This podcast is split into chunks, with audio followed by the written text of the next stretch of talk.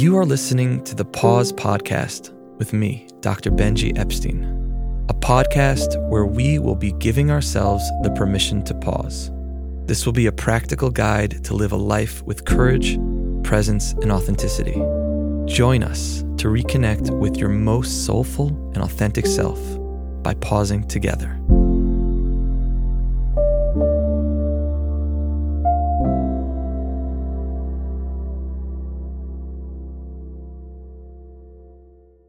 All right. Welcome back. How was your week, Ben? It's going well. Right? It it flies. Yeah. It flies.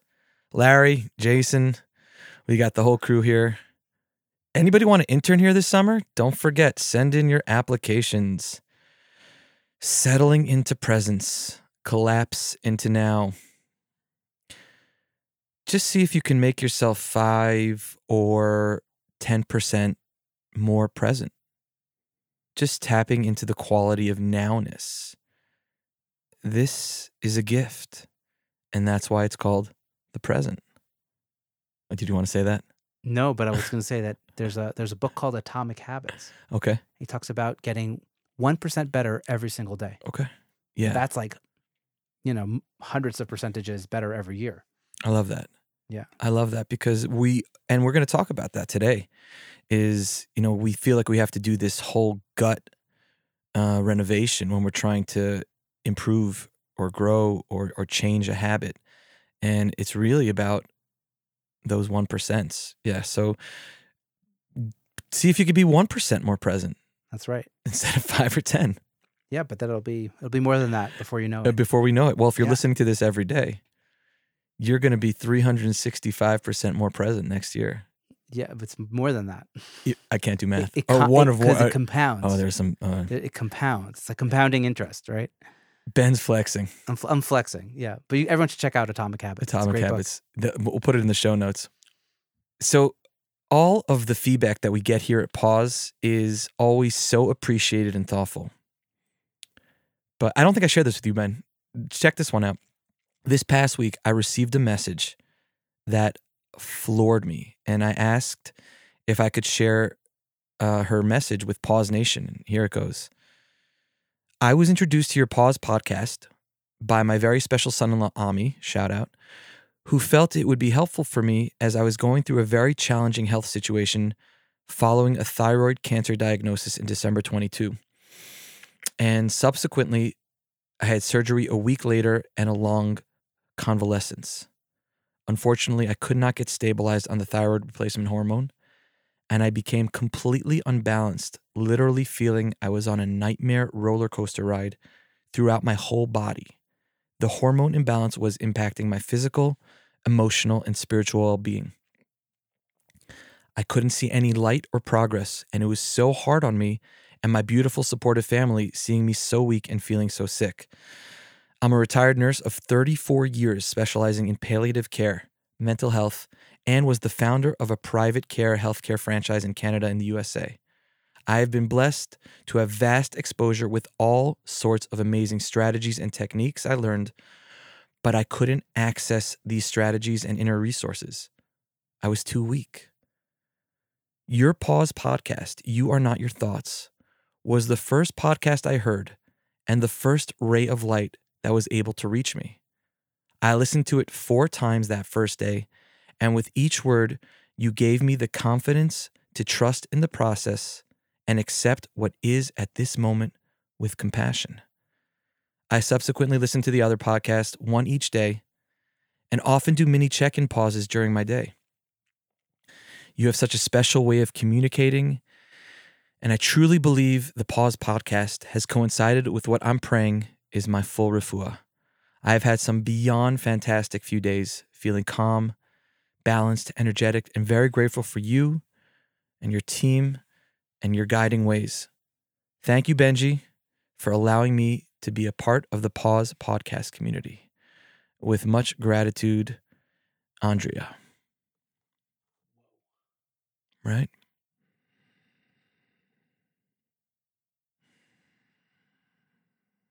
Thank you. Thank you, Andrea, for taking the time and for sharing this. It means everything, literally, because the intention we set at the way beginning for this endeavor was transformation. And you're doing it. You're doing it. And I believe and, and bless you that with your transformation, you will see the ripples and the impact to everyone you encounter and the reverberations should continue to shine on more and more brightly. So thank you so much for sharing. Thank you for being a real hero, H E R E O. And thank you for being a lamplighter. More light. the goal is literally soul. Whew. It's summer season. Sun's out. But for us, it's a time to delve into the practice. For the spiritual warriors, it's time for us to wake up a bit earlier, slow down our hurried pace, and to delve into the real work of living our lives. And perhaps that's why some have the tradition to read Pirkei Avot, the ethics of the fathers, and to read a different chapter each week of the summer. Is there any way we can sample that new Zusha Kol Yisrael? It's a it's a banger. I'm being told maybe. And yes, Zusha will be coming on. Stay tuned. So, in order to do the heavy lifting of character development and embodying the teaching of Hillel of Im lo achshav emasai, if not now, when? So, here's where we're going to begin. The Mishnah in the fifth parak, the fifth chapter of Pirkei Avot in the Ethics of the Father says, "Kol mi biyado shlosha dvarim halalu mitamidav shel Avram Avinu, ushlosha dvarim acherim mitamidav shel harasha. Ayin tova v'ruach nemucha v'nefesh shefala mitamidav shel Avram Avinu.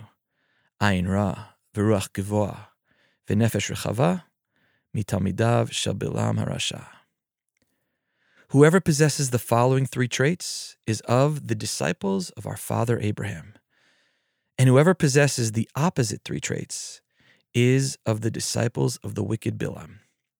The disciples of Avram Avinu, of our father Abraham, have a good eye, a meek spirit, and a humble soul. The disciples of the wicked Bilam have an evil eye, a haughty spirit, and a gross soul. And just what we were talking about before, Ben, so many folks come to my office, right? And they want to do a full gut renovation, right? They want to fix everything. Nothing's working. Control, Alt, Delete. They're struggling with self acceptance, depression, working with others, relationship difficulties, dealing with stress, self care, compassion, addictive behaviors. Any of those ring a bell, Ben? Yeah, I guess some. Yeah, they do for me. Do you want to tell us which ones? No, I'm just kidding. that's that's for that's for the outtakes. So yeah, we're not going to tell you what we're working with in our therapy. But ultimately, without cultivating the ability to see correctly, right vision, what the Mishnah calls ayin tova, the ability to see the good, you can't hope to ever live with ease, to live with joy, to be called a student of Avram Avinu. So if somebody asks you, what are you listening to? Or what was the takeaway from today from the Pausecast? Well, first you say, aren't you worth it to invest the time and pause for a few minutes yourself and then leave a review while you're at it? But after you answer that, you can subsequently answer them I am learning to be a student of Avram Avinu. I'm learning to be a student of Avram Avinu today and for the rest of the time we have on this planet in this iteration. And while here at Pause we try to stay away from binary topologies, the Mishnah seems to divide the world into two. You're either a student of Avram Avinu or Chas v'Shalom, one-eyed Billy. And this Mishnah doesn't focus on all the great character traits of Avram. And if we would do like some free association of like you say the word Avram Avinu and like what comes up for you, want to do that? Sure. Go for it. Avram Avinu, Sacrifices. sacrifices. What else? What is Nomad. He's a nomad. Patience. He's a patient man. He's a statesman. He's a warrior. He's a father. Father. He's a husband. He's an iconoclast. He he literally he shattered the idols. The Mishnah doesn't focus on those things, right? All these amazing attributes that we just listed. The Mishnah focuses on the essential attributes that were the root of his generous personality. Avram was able to be a master of chesed. He was the chariot of chesed, as it were, because he possessed these three traits. And his generosity extended far beyond meeting the basic needs of others because his whole life was fueled by his positive outlook on life. And that contributed to his compassionate nature. So he's able to welcome idol worshippers into his house without any judgment. Maybe he's recognizing that their beliefs were shaped by their upbringing and he was able to hold space for them to learn about what the truth of existence really was. But in contrast, Bilam, with his evil eye, he just fostered an envious and resentful spirit. And he couldn't tolerate the prosperity of others, the Jewish people. And it poisoned him to where he wanted to he wanted to curse people he didn't know. And in the more modern era, the individual who inherited and exemplified this trait more so than any other. He's again the Pause first ballot Hall of Famer, H E R E dash O, the Kedushas Levi. Did we mention him last week? Right. So again, he's on he's on our minds. Rav Levi Yitzchak ben Sarah Sasha, just saying the name is a healing balm. And here's a few quick samples of what we're talking about here. And the first one is the Rebbe, the Kedushas Levi, is walking outside and he sees a coachman who, in order to save some time, is greasing his wheels while finishing up his shacharit prayer, wearing his talis and tefillin. And he's clearly in a rush to beat the traffic on the George Washington Bridge. And shout out to all the folks who are not with us in Yerushalayim right now, but listening on the Cross Bronx Expressway. He does not judge him, he does not scold him. Instead, he looks up to Shamaim, he looks up to heaven, and he says, Look at your people, God of Israel, and be proud. What does this man do while working on his cart? He davens, he's praying. Tell me, do you know of any other nation that has you so completely in its thoughts? It's like, have you ever ridden a bus in Yerushalayim, you know, at like eight o'clock in the morning? It's like, it's beautiful. But here's the real Hall of Fame story. On his way to Shul on Shabbos morning, he meets an enlightened young man who is in the process of packing his pipe and seeing the rabbi continues to do whatever he's doing and lights up. Smoke him if you got him. The Rebbe stops to remind him, My son, surely you're forgetting that today is Shabbos. The man replied, Nope, I have not forgotten. Undeterred, Rav Levi Yitzchak says, Then surely you are ignorant of the law that says it's forbidden to smoke on Shabbos. Not at all, replied the man. I know all of the laws. He replied with irreverence. Taking a pause, the Rebbe looks over the young man. He refused to be provoked. And once again, he turns his eyes to Shamaim and he says, Did you hear that? Did you hear that? It's true. He is violating some of your commandments. But you must admit one thing nobody could ever force him, nobody could ever coerce him into telling a lie. What was so great about Rav Levi Yitzchak Berdichev? And I mean, we could spend the rest of our, our days on the earth explaining, but perhaps one of the ways of seeing his greatness is his unwavering positive outlook on life, which, when you first hear these stories, seem naive or unrealistic, but in reality is just a plain expression of optimism. Be very clear. Rav Levi Yitzchak Miberdichev did not forget for one moment the negativity of the actions of these particular Jews. He wasn't whitewashing or pretending that there wasn't some unskillful behaviors. He just chose not to focus on those acts. He looked instead to identify the one aspect of good in their actions, and this makes all the difference. There is a far bigger picture to life than what we are facing in any given moment. And we are tasked to see beyond the one small part in front of us and not think that that's all there is. We may think that the final result of something we've done is on page seven or page 13. Or we might be comparing ourselves to someone else's story, but the truth is, we don't know the ultimate unfolding of any story, certainly not someone else's, but also including our own story. And this this is the strength of an Ayin Tova, of Emuna, of faith, of Avram Avinu. But it's not just about looking at a bigger picture and using an expansive, a, a chokhmah mindset. This view can also be attained by looking more deeply at what is right in front of us.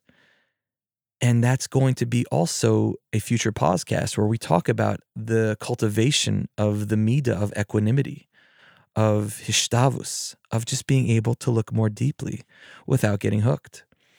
As long as we remain on the surface of life, in Hebrew, it's living a, a shitchi existence. Everyone and everything seems to exist as isolated entities. Everything is fragmented. But when we look below the surface, if we look deeper, if we dig deeper, if we're looking for the lakshan, we will uncover the neshama of everything, where no one, where no thing does not have its place, right? Because the goal is soul. Tanya, chapter 32. Next week, we will do a practice of how we can actively cultivate this, how we can live with the Ayin Tova, with seeing the good. But for today, I just want to finish with a reflection from a beautiful book of prayers called The Gentle Weapon. So close your eyes, open your hearts, and let's pause together.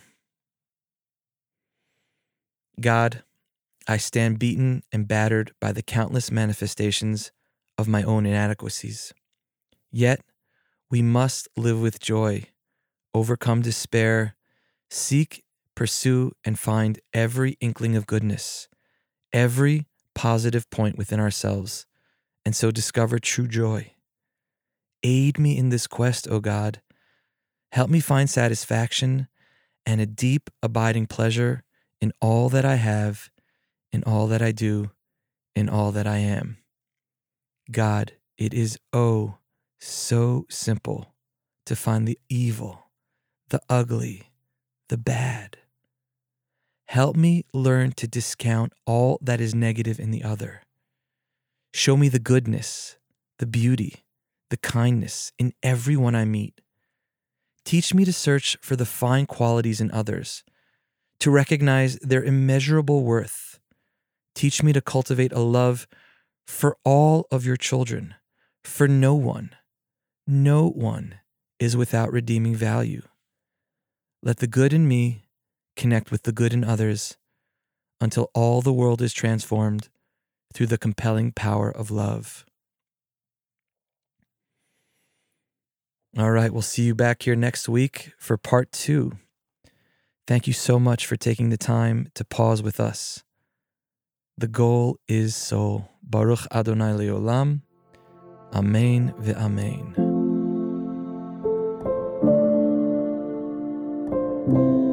Thank you for pausing with us today on this Jewish mindfulness journey. If you enjoyed this pause together, please subscribe, share, and leave a review. This helps us get this and other soulful content released into the world. May the insights and stillness we've accessed today guide us in our daily lives. And may we cultivate greater awareness, compassion, and connection with ourselves, others, and with the divine. Let's pause together again real soon. The goal is soul.